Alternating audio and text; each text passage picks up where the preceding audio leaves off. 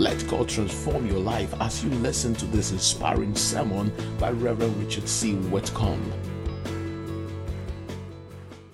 A few years ago, a certain woman's husband died, and suddenly she was left alone with her children to survive. Her husband had always handled all the finances in the family, so she found it very difficult dealing with banks and creditors and bills. She tried her best to take care of the kids and pay all the bills, but soon she fell behind. The debt collectors were coming every day. The money lenders were threatening her. She was about to collapse from all the pressure. One day, a bill came in the post from the insurance company. It wasn't a big bill, but she had no money to pay. The widow nearly fainted. She didn't know what to do, for she was afraid of owing more money. So she went to her pastor and he advised her to go to the insurance company to try to negotiate with them.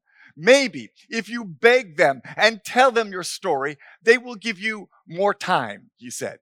So this widow went to the insurance office. When she got there, she explained her problem to the agent. I want to pay, she said, but I need more time to sort things out. Please, can you give me an extension? As soon as I settle issues from my husband's funeral, I will pay what we owe. Well, when she said that, the agent looked confused. Madam, he said, did you just say your husband has died? When the widow answered yes, the agent was shocked. But madam, he continued, this bill you've come to discuss is for the life insurance policy on your husband. If he's died, you don't need to pay anything at all. We rather need to pay you for this insurance policy is an agreement we had with your husband to pay you the sum of 1 million US dollars upon his death. The widow was shocked, but it was true. Rather than her owing the insurance company, they owed her. Rather than being a debtor, she was in fact a wealthy woman. All this time, she had an inheritance, but she didn't know about it. She had a vast sum available to her, but because of ignorance, she couldn't collect it.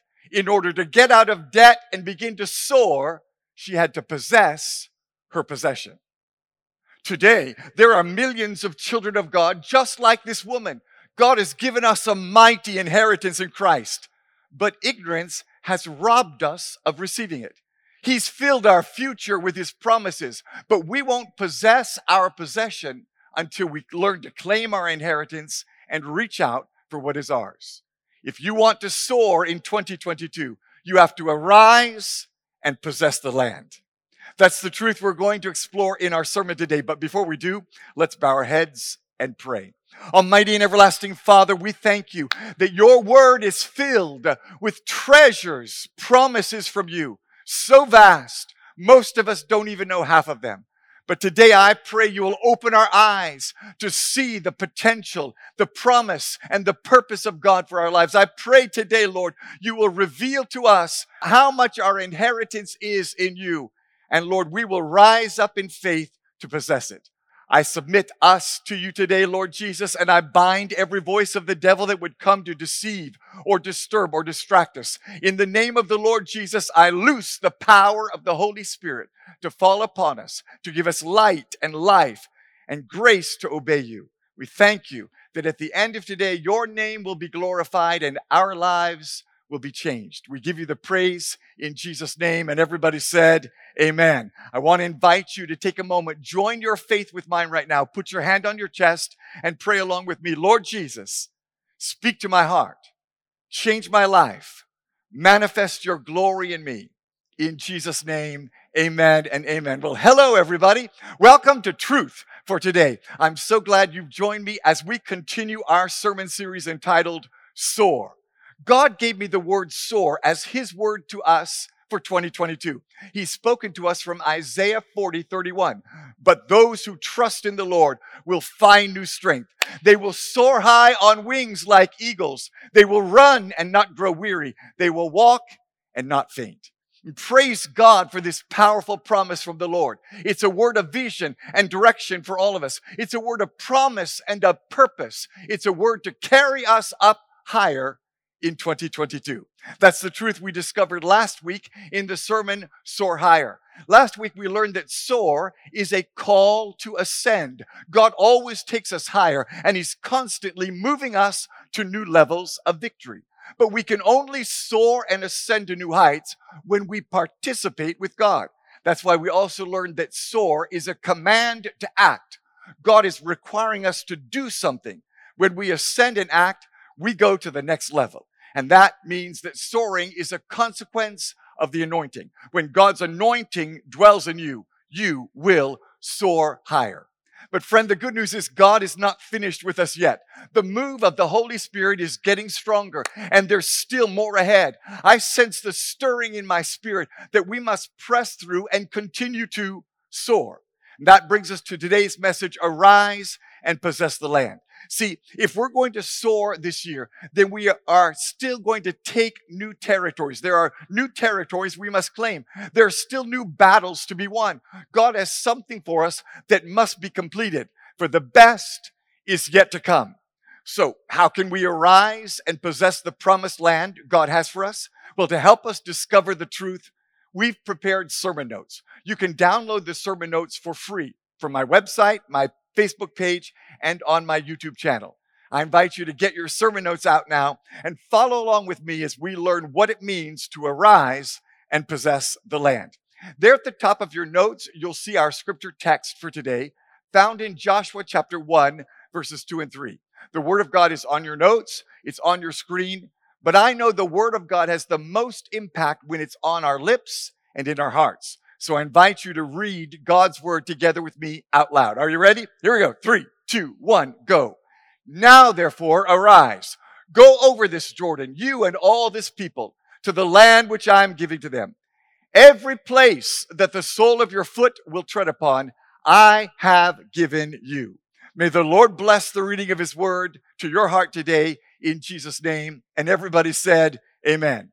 Now, before we break down this passage, let me give you a little background about the situation here. As you may know, the children of Israel were slaves in Egypt when God sent Moses to deliver them.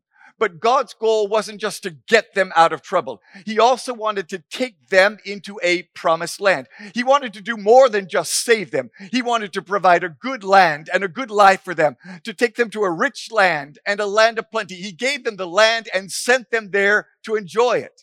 But along the way to the life of promise, the children of Israel backslid. They wandered in the wilderness for 40 years because of their sin and disobedience. And though the promised land was still theirs, they never entered in and enjoyed it in that generation. And the same truth applies to us. The fact is, God wants to bless you. He wants to do more than save you. He wants to give you a life of promise.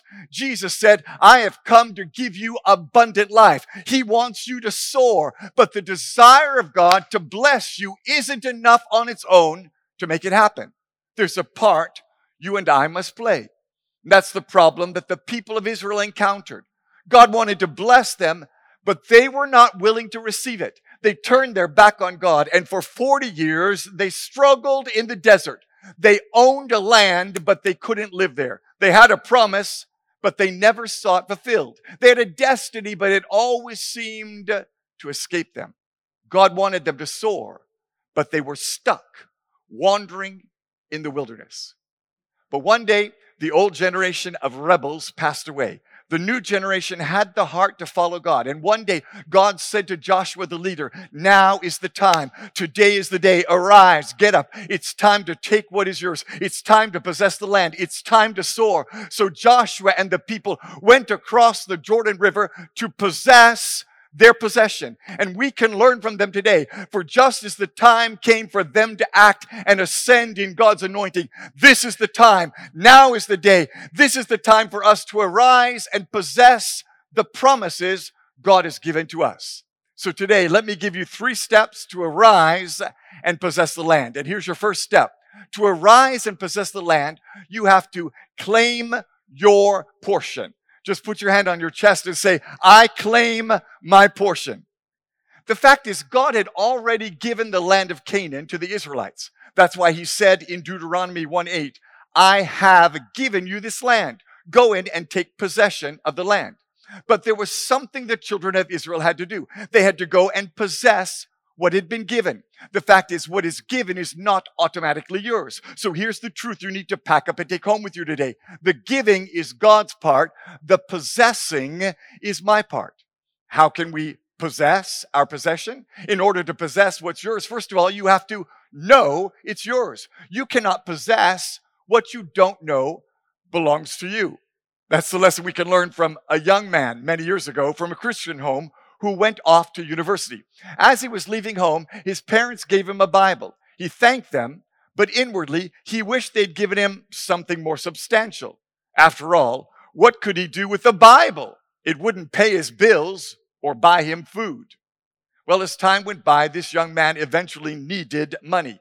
So he called his mother one day and said, Mom, I need money. And she said, Well, son, the Bible is a great source of joy in times like these. Why don't you read John 3:16? Well, the boy wasn't interested in reading the Bible. He was hungry and he needed money. So he called his dad and said, "Dad, I need money."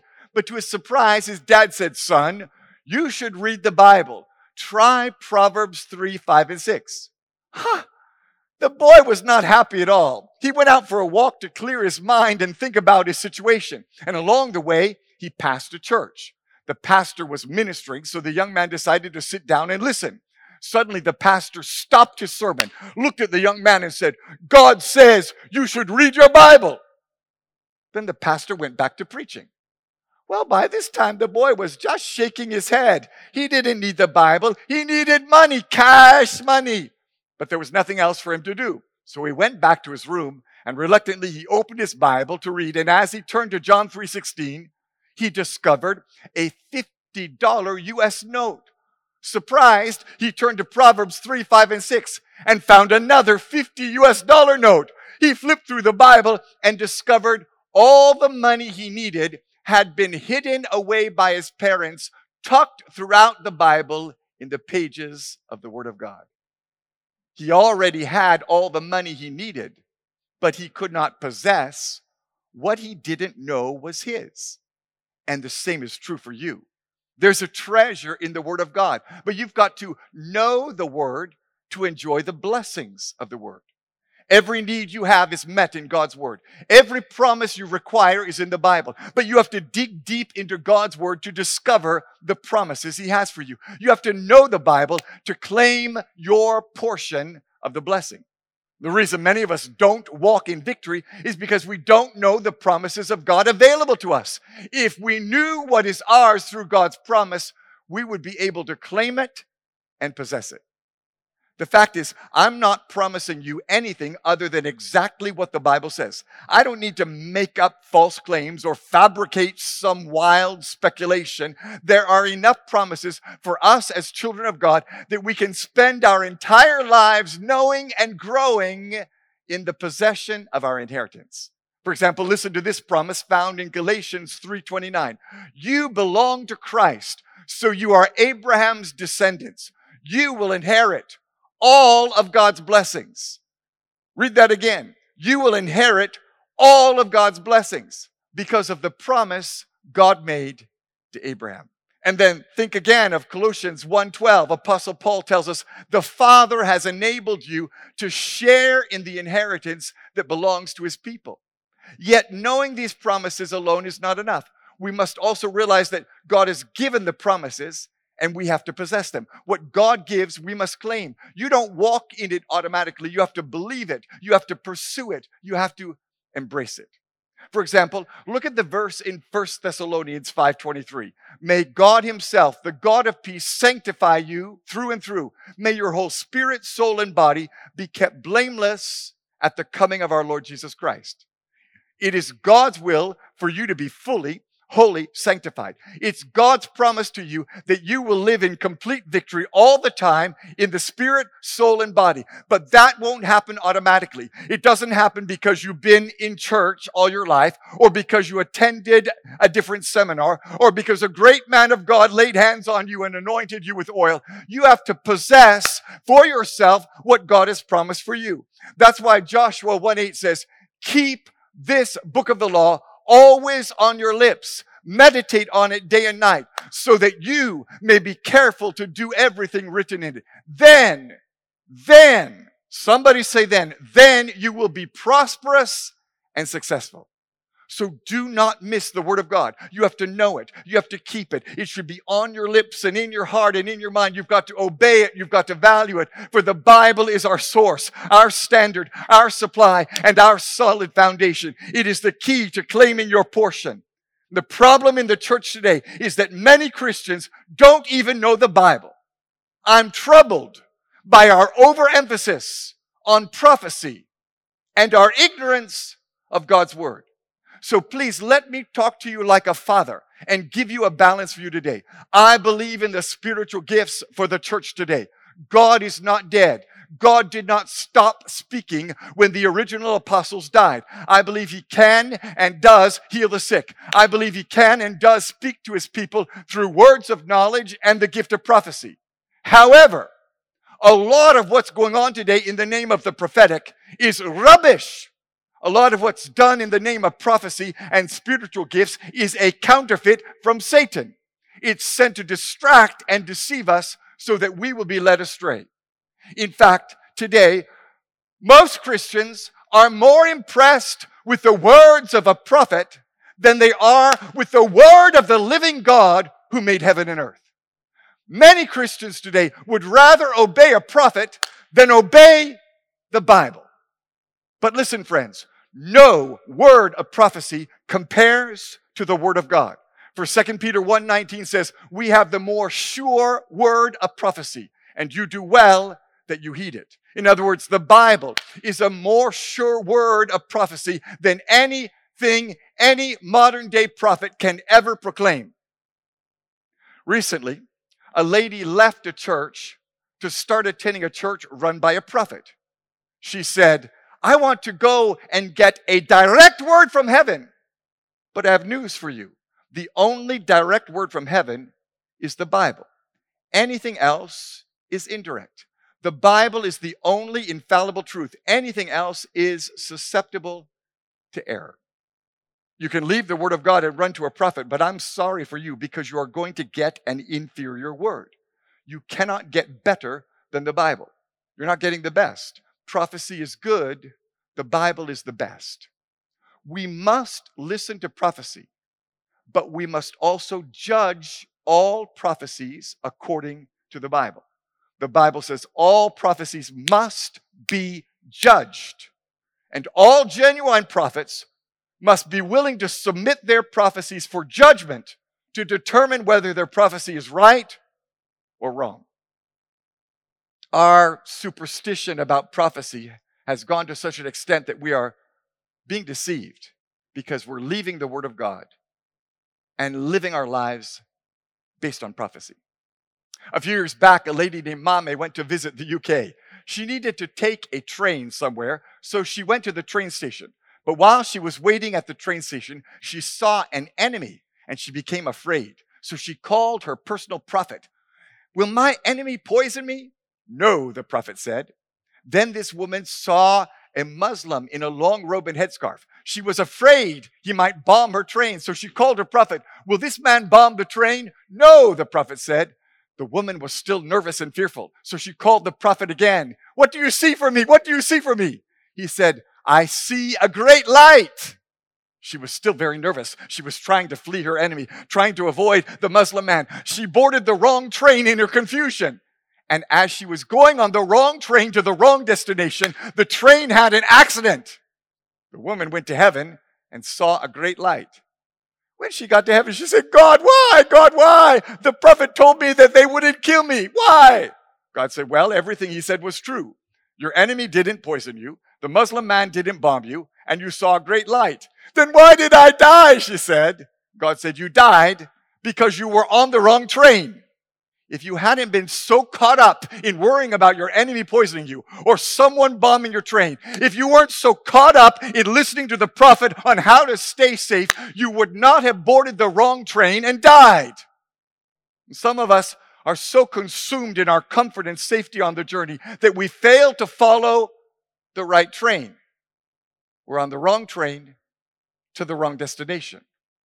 Don't be so caught up in your seat selection that you board the wrong train. What good is a first class seat on the wrong train headed to the wrong destination? Some of us are so consumed in discovering who our enemies are that we fail to discover who our God is. If you spend as much time in the Bible discovering about God as you do at the prayer camp trying to discern your enemies, you would be blessed and at peace. The Bible tells you who your God is. The Bible tells you how to please Him. And if you focus on pleasing God and obeying His word, He will take care of your enemies Himself. For Proverbs 16 7 says, When a man's ways please the Lord, He makes even his enemies to be at peace with Him. We run to any prophet to give us a word, but we ignore the only sure word, the Word of God. Some of us would rather run to the prophet than to God's word, but why would God speak to you through a prophecy when you ignore the word he's already spoken in the Bible?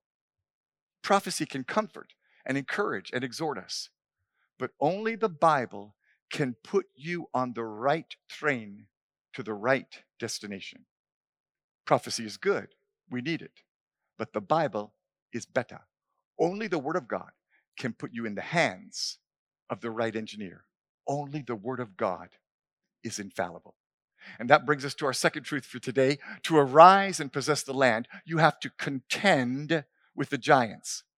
We often think that if God has something good to give us, we should get it without a fight. But when God gave the children of Israel the promised land, they not only had to go and possess it, they also had to go and fight for it. God promised them victory, but the victory was won in battle. That's why God told them in Deuteronomy 2:24, "Arise, set out, pass through the valley of Arnon. Look, I have given Sihon the Amorite, king of Heshbon, and his land into your hand. Begin to take possession and contend with him in battle." Now, let me make it clear. We never contend for salvation. Salvation is a free gift of grace. We receive salvation by faith, but we never fight for it but we do contend to enter into the promised land. We have to go to fight to get to the next level, to achieve our destiny, to obtain the prize of our high calling. We have to contend and fight in order to soar. And here's the truth you need to pack up and take home with you today. The equipping is God's part. The contending is my part. God has given us all we need to fight and win, but He wants us to learn how to fight so that we will be made stronger. We are destined to reign with him on the throne. So we have to learn how to overcome the enemy like he did. That's the lesson we can learn from the African giraffe. The African giraffe is a great, majestic animal. It's the tallest of all land living animal species and the largest ruminant.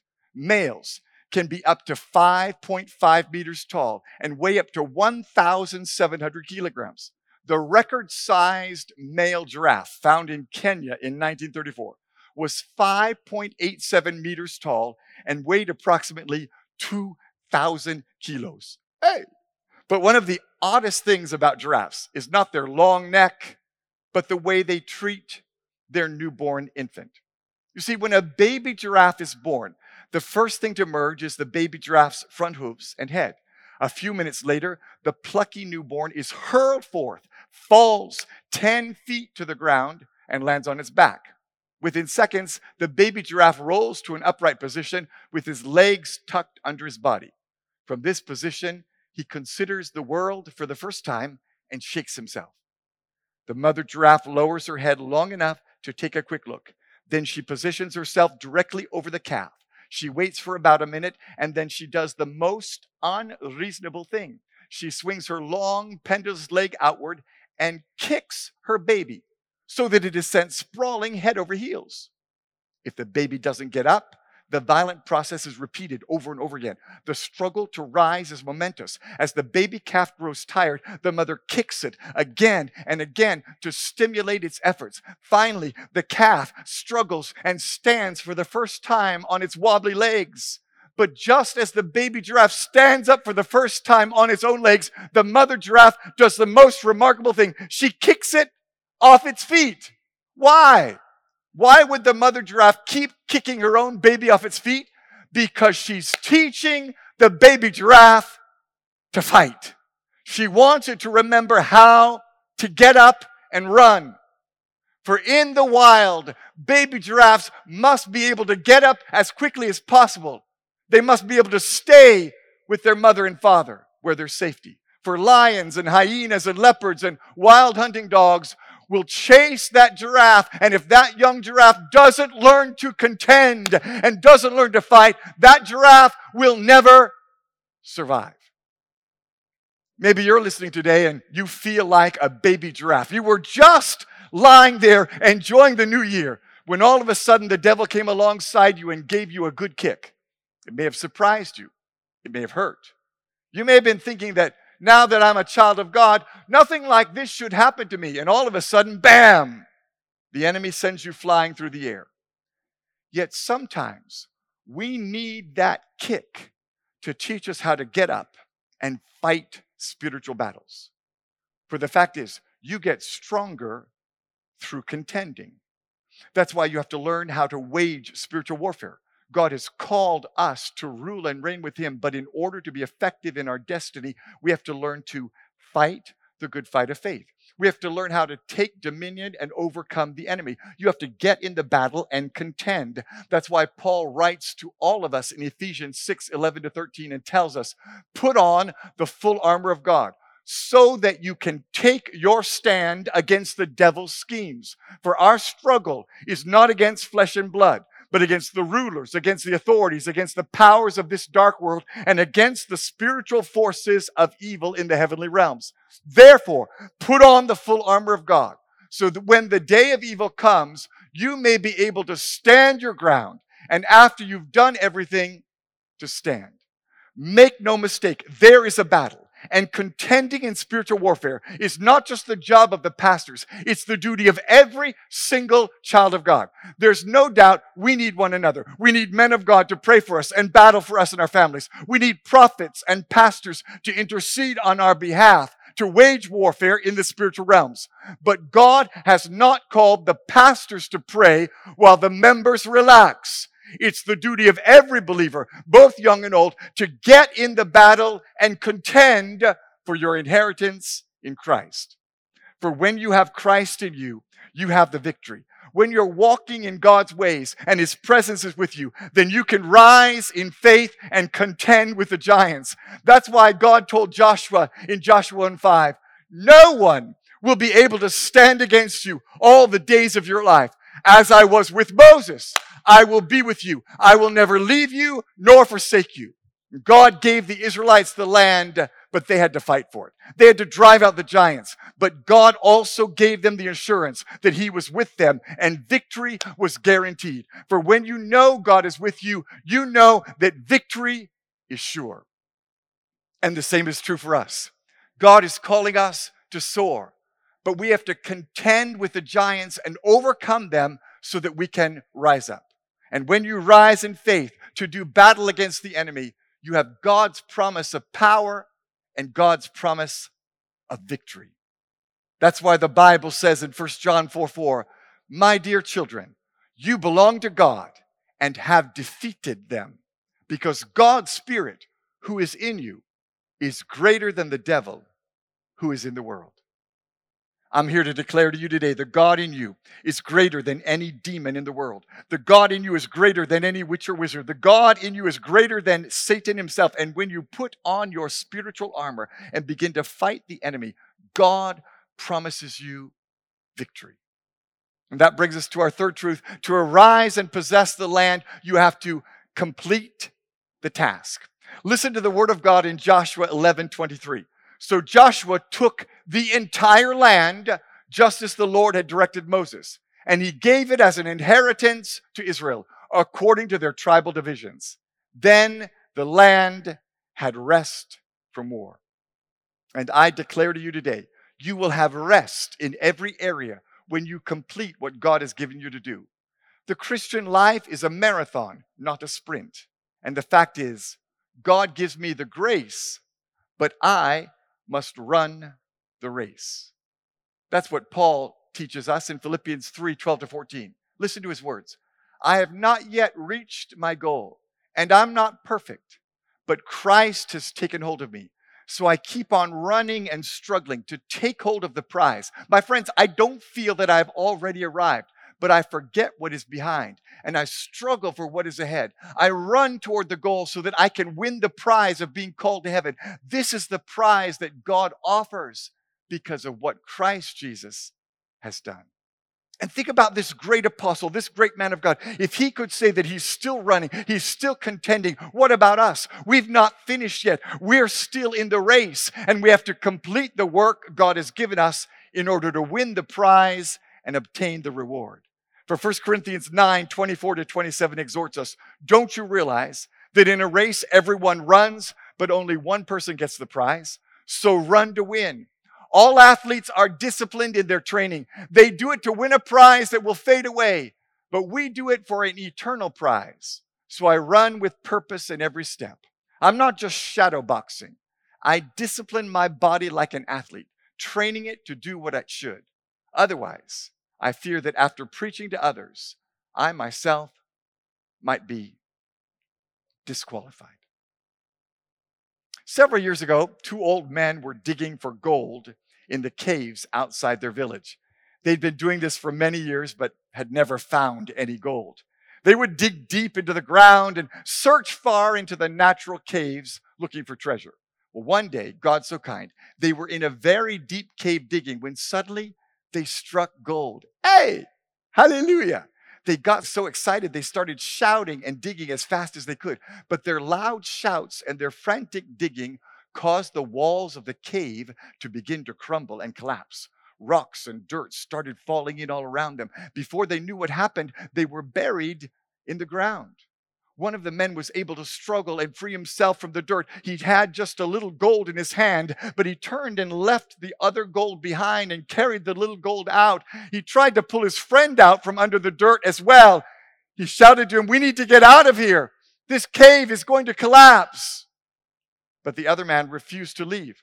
No, just leave me here, he said. I found gold and I've got to get more. I've got to get more. I've got to get more. And he kept digging because he kept holding on for more gold. Just leave me and go, he said. Just then there was another mighty shaking of the earth. The first man who'd escaped said, I can't leave you here. You'll surely die. This cave is going to collapse in. What will I tell your family and friends?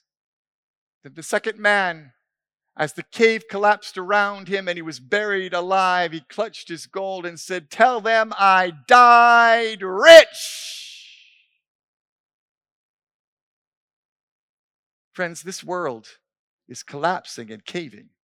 And our frantic effort to get more from this life is not God's will for us. For God has given you great treasure. He's placed great gifts inside of you. He's given you an inheritance and a promise. You are God's gift to the world. You're a unique treasure designed by God to be shared with the world. But if you try to keep holding on to more and more and not sharing with others what God has placed in you, you won't ever enjoy the treasure. Don't hold on to your gifts. They're not given by God for you to enjoy, they're given by God to impact the world. He's called us to bring His treasure to the whole world. Don't die with the treasure hidden inside of you. Too many people in the church will die holding their treasure, never having used it for God. Too many of us are clutching onto what we have, unwilling to release it and share it with others but you have to complete the task. You have to run your race to win. You have to accomplish what God has destined you to do on this earth. He didn't put you here just to accumulate more wealth that will be taken from you.